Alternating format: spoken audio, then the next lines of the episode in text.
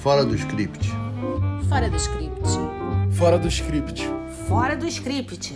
Fora do script.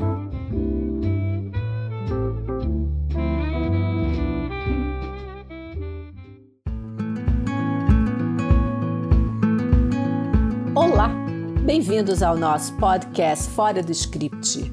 Nossas dicas hoje têm o sabor de barato da contracultura dos anos 70, tempo dos hippies, que aqui no Brasil foi vivido com muita intensidade e originalidade. Estamos falando de O Barato de Iacanga e de Dunas do Barato, ambos documentários nacionais em cartaz na Netflix. Eu sou Denise, advogada e roteirista, apaixonada por direito, por dramaturgia e com uma certa alma hippie. Eu sou a Letícia, roteirista, jornalista e pessoa que gostaria de ter nascido nos anos 60 para ser hippie. Eu sou a Renata, jornalista e roteirista, desejando muita paz e amor para você. Essas duas obras documentais são muito diferentes entre si em matéria de estrutura, tão diferentes que uma parece até que não tem roteirista. Mas as duas têm em comum um retrato que fazem do momento por que passou o Brasil na década de 70, quando houve uma nova onda na cultura, apesar de se viver uma ditadura naquela época. A cultura, ou melhor, a contracultura, era então um espaço de resistência e também se convivia com a repressão em maior ou em menor escala. O Barato de Acanga é sobre um festival de música popular brasileira em Águas Claras, no estado de São Paulo, no final dos anos 70 e comecinho dos anos 80. E Dunas do Barato tem como cenário o ponto da praia de Ipanema, onde foi construído um pier para as obras do emissário submarino, mais precisamente na altura da rua Teixeira de Melo. E esta que vos fala morava nesta rua, em frente à Praça General Osório, e frequentava a praia exatamente neste trecho. Antes que vocês me chamem de um dinossauro empalhado falante, eu era uma criança de 9, 10 anos quando o pier foi construído mas já era atilado o suficiente para entender que aquele ponto tinha se transformado num lugar descolado. Aliás, tem uma história do meu avô com o emissário muito interessante que vou contar para vocês. Mas esse documentário, Donas do Barato, que originalmente é uma série documental de cinco episódios que foi transmitida no Canal Brasil em 2017, que agora virou um longa, fala mesmo é sobre a contracultura que de Ipanema emanava para o resto do país. E o ponto central de Ipanema naquela época era a Praça General Osório e adjacências. Era de umas quatro quadras de onde saíam as principais tendências em matéria de cultura e de comportamento. E eu posso testemunhar o seguinte: a gente era feliz e sabia. Pois é, Denise. Inicialmente, o Barato de Acanga me remeteu ao Festival de Woodstock, foi realizado em 1969. E o interessante é justamente esse arco que o documentário faz, porque no final eu já estava vendo ali quase um Rock in Rio, que é um festival de música da década de 80, já bem mais comercial. Em alguns momentos, eu também me lembrei daquela série documental Wild Wild Country, com aquelas imagens dos jovens na fazenda e do conflito entre a religião e o amor livre dos acampados. Enfim, são vários os contrastes, como participantes sem roupa e outros usando até cobertor no frio lá de Acanga, né, da fazenda. Mas o mais interessante é voltar no tempo e ver aquele mundo pré-tecnológico, né? Afinal, sem redes sociais, divulgar o festival de música foi um desafio, já que nem telefone a fazenda tinha. E eu não vou nem falar do piloto do avião fumando na cabine, não é, Letícia? Ah, Renatinha, outros tempos, outros costumes. As imagens, elas são realmente muito legais, para o bem e para o mal, quando a gente pensa assim na estrutura dos dois documentários, né? No Iacanga, elas foram usadas para você costurar o arco dramático criado para contar a história, criado pelos roteiristas para contar a história, né? O filme começa com a organização da primeira edição do festival e termina com pós-última edição. Ele é um documentário bem tradicional, apresenta os personagens, mostra o antes e depois de cada um, traz as cenas super, super incríveis da, dos festivais, contextualiza, enfim, ele faz ali um documentário bacana. As dunas, as imagens são igualmente fabulosas, mas ele tem uma história um pouco diferente. Como a Denise é, contou lá em cima, né? Ele foi criado como uma série e depois ele foi remontado como um filme. Filme e série têm estruturas completamente diferentes. Num filme, isso pensando na estrutura moderna, tá? Num filme, você vai acompanhar o protagonista, seja lá quem ele for.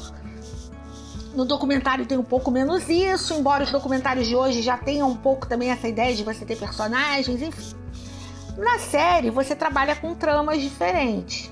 Então, assim, quando você vê uma série virar filme, o que, que você tem que fazer? Se você compartimentou, se você dividiu né, a sua série em temas, como é o caso do, do das Dunas do Barato, né? Que tem ah, o cinema, as artes plásticas, é, a música. Você tem que misturar isso tudo um pouco, porque senão vai parecer que você só juntou. E quem é a pessoa que faz esse trabalho é o roteirista. E sim, eu vou puxar a brasa para a sardinha dos roteiristas, porque eu acho que nesse filme especificamente faltou muito a mão do roteirista. Não tem nem crédito de roteirista, né? Eu acho que faltou muito a mão porque você, a, o filme se chama As Dunas do Barato. As dunas aparecem nos primeiros minutos, aparecem nos últimos minutos e elas somem no meio do filme. Porque na verdade ele é um documentário sobre a contracultura a partir das Dunas do Barato.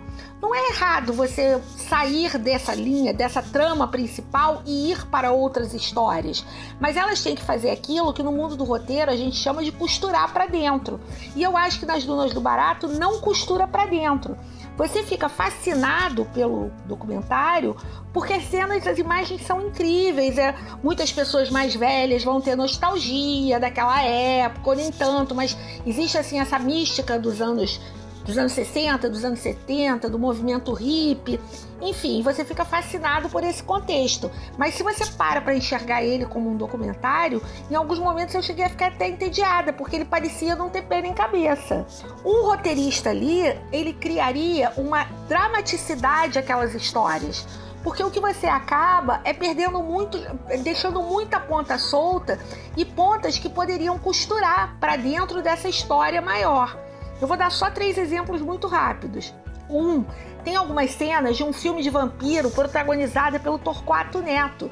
Elas aparecem aleatoriamente, assim, no meio do que seria o segundo ato e do mesmo jeito que elas aparecem, elas somem porque emenda com outro assunto. E essas cenas que são cenas que pouca gente viu, elas poderiam também estar mais espalhadas ao longo do documentário, né? E criar uma dramaticidade ali. O Torquato parece fazendo um vampiro de chinelo franciscano, enfim. Essa é uma cena. Tem uma outra cena em que o Evandro Mesquita, que é um personagem fundamental dessa época e que me parece que falta um personagem que costure as dunas do barato, um único personagem, mas enfim. O Evandro Mesquita, ele fala, não com essas palavras, mas ele fala que aquele momento ali das dunas do barato, ele é como se fosse um quase que uma despedida daquela onda paz e amor e um prenúncio do que viria em seguida. Ele está falando um pouco no subtexto, né, de que ali era um ponto em que você fumava maconha livremente e quando viram os anos 80 e vem o movimento IUP, você pula de droga, né? Você passa da maconha para cocaína. E isso fica jogado. Ele fala isso no filme e vida que segue.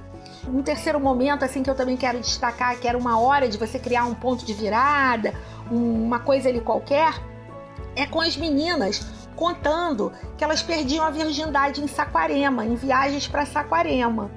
E isso é legal porque ali são as primeiras, são as filhas, né, a primeira geração pós-revolução sexual. Era um momento também para você falar de um tema que vai jogar para o que vem para frente. E no entanto também está ali perdidaço. Eu lamentei muito, porque eu acho que tinha muito mais para você contar e valorizar todas aquelas imagens incríveis. A minha sensação é: As Dunas do Barato é um bom documentário. Ele poderia ser maravilhoso. Mas acho que também tem muita coisa boa nos dois que a gente pode falar, né, Renata? Agora, Letícia, uma coisa que eu achei muito bem feita nos dois documentários é que eles começam contextualizando a época, com destaque para as imagens de arquivo que ilustram as duas obras e fazem a gente viajar no tempo. Tempo, aliás, que parecia mais leve apesar de tanta repressão, certo, Denise?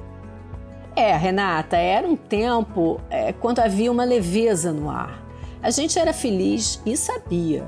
Em Dunas do Barato, a gente vê muita gente que já partiu, como José Wilker, Gal Costa, Moraes Moreira, e vê outras pessoas que ainda estão ativas e operantes e que dão um testemunho muito preciso daquela época, como, por exemplo, o artista plástico Carlos Vergara. É incrível ver os depoimentos das pessoas de como se vivia com mais leveza, de como se vivia com menos afeição ao dinheiro. A peça Hoje é Dia de Rock, por exemplo, que fez um estrondoso sucesso naquela época, poderia facilmente ficar mais um ano em cartaz porque havia público para isso. Mas os artistas e os demais envolvidos tinham outros planos e a peça simplesmente saiu de cartaz. E não teve briga, não teve problema, porque na verdade o dinheiro não era o motor da contracultura. Denise, problema mesmo era o perrengue para ir para Saquarema, que hoje até parece aqui do lado do Rio de Janeiro, diante da viagem que era antigamente. Não tinha ponte Rio-Niterói, então o carro atravessava a Baía de Guanabara na balsa mesmo. E chegando lá, eles tinham que montar o acampamento.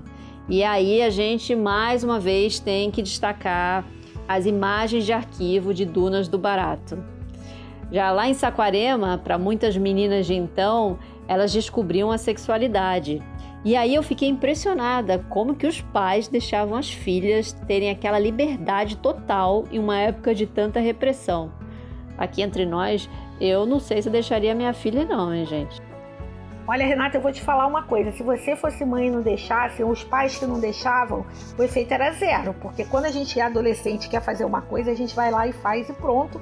A não ser quando você tenha muito, muito medo de punição, mas isso é papo para outro podcast. Enfim, mas já que a gente está falando de família, né? Eu acho que a Denise tem uma história muito legal para contar que junta a família dela com as Dunas do Barato. A história do meu avô com o emissário é bem interessante. Ele era engenheiro e morava na Avenida Vera Soto, em frente à praia de Ipanema. E adorava caminhar na areia, tinha o hábito de jogar peteca no arpoador ou seja, a praia era o habitat dele. Quando soube que seria construído um emissário submarino para jogar esgoto in natura, sem tratamento prévio no mar, ele ficou furioso, prevendo que o passar do tempo depois revelou que todo o esgoto retornaria a depender do movimento das marés. Então ele travou uma discussão com o então presidente da Companhia de Água e Esgoto através da sessão de cartas do jornal o Globo. O fato chamou a atenção da redação, porque era carta para cá, carta para lá, e ele foi entrevistado à época, o que rendeu uma bela fotografia dele, além, claro, da matéria, fotografia que foi tirada na varanda de seu apartamento olhando para o pia. E eu vou até publicar essa foto no perfil nas redes sociais. O meu avô Mário foi entrevistado sobre esse mesmo assunto algumas vezes depois, sempre que Ipanema ficava impróprio para o banho. E deu muita saudade dele ao ver as imagens do Pia. Aliás, em uma das tomadas do documentário, quase todas em Super 8, se vê o prédio em que ele e minha avó moravam. Ipanema era só felicidade. Vamos à sessão Cena Marcante. Bom, falar de cena marcante, né? Eu, como eu já falei muito aqui, tô muito falante hoje nesse episódio, aqui eu vou ser super breve. O João Gilberto ele tocou no Festival de Águas Claras. Ponto. Somente isso valeria ver o Barato de Acanga. O cara mais recluso da MPB se apresentando feliz da vida em um festival Paz e Amor. Sem palavras, é isso. Assistam, entendeu? Assistam porque é muito legal. É isso mesmo, Letícia. É sensacional ver o João Gilberto dando um sorriso nesse festival de Acanga que a gente nunca viu ele dar em nenhuma outra oportunidade. E eu realmente daria um dente para ver esse show todo. Se eles tivessem esse show, poderiam colocar no ar. A minha cena marcante vai ser assim familiar, por razões afetivas, claro que são as imagens do Pia. E uma dessas imagens que se vê o prédio que os meus avós moravam, mas que se vê aquela Ipanema daquele tempo, né? Que havia uma, assim, uma leveza no ar, uma felicidade no ar, muito embora houvesse, se vivesse numa, numa ditadura e houvesse repressão.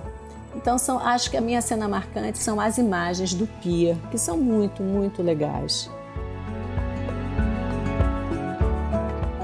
Esse foi mais um episódio do nosso podcast Fora do Script. E para o próximo traremos mais umas dicas que não estão necessariamente nos algoritmos que são apontados para vocês. Se você quiser nos dar o seu feedback, estamos nas redes e se quiserem contribuir, o site padrim.com está na descrição desse episódio. Como ainda estamos em janeiro, desejamos que esse ano de 2023 seja uma renascença para o audiovisual brasileiro, que hoje homenageamos com essas obras documentais. Até a próxima, pessoal, e viva o cinema brasileiro! Fora do script. Fora do script. Fora do script. Fora do script. Fora do script.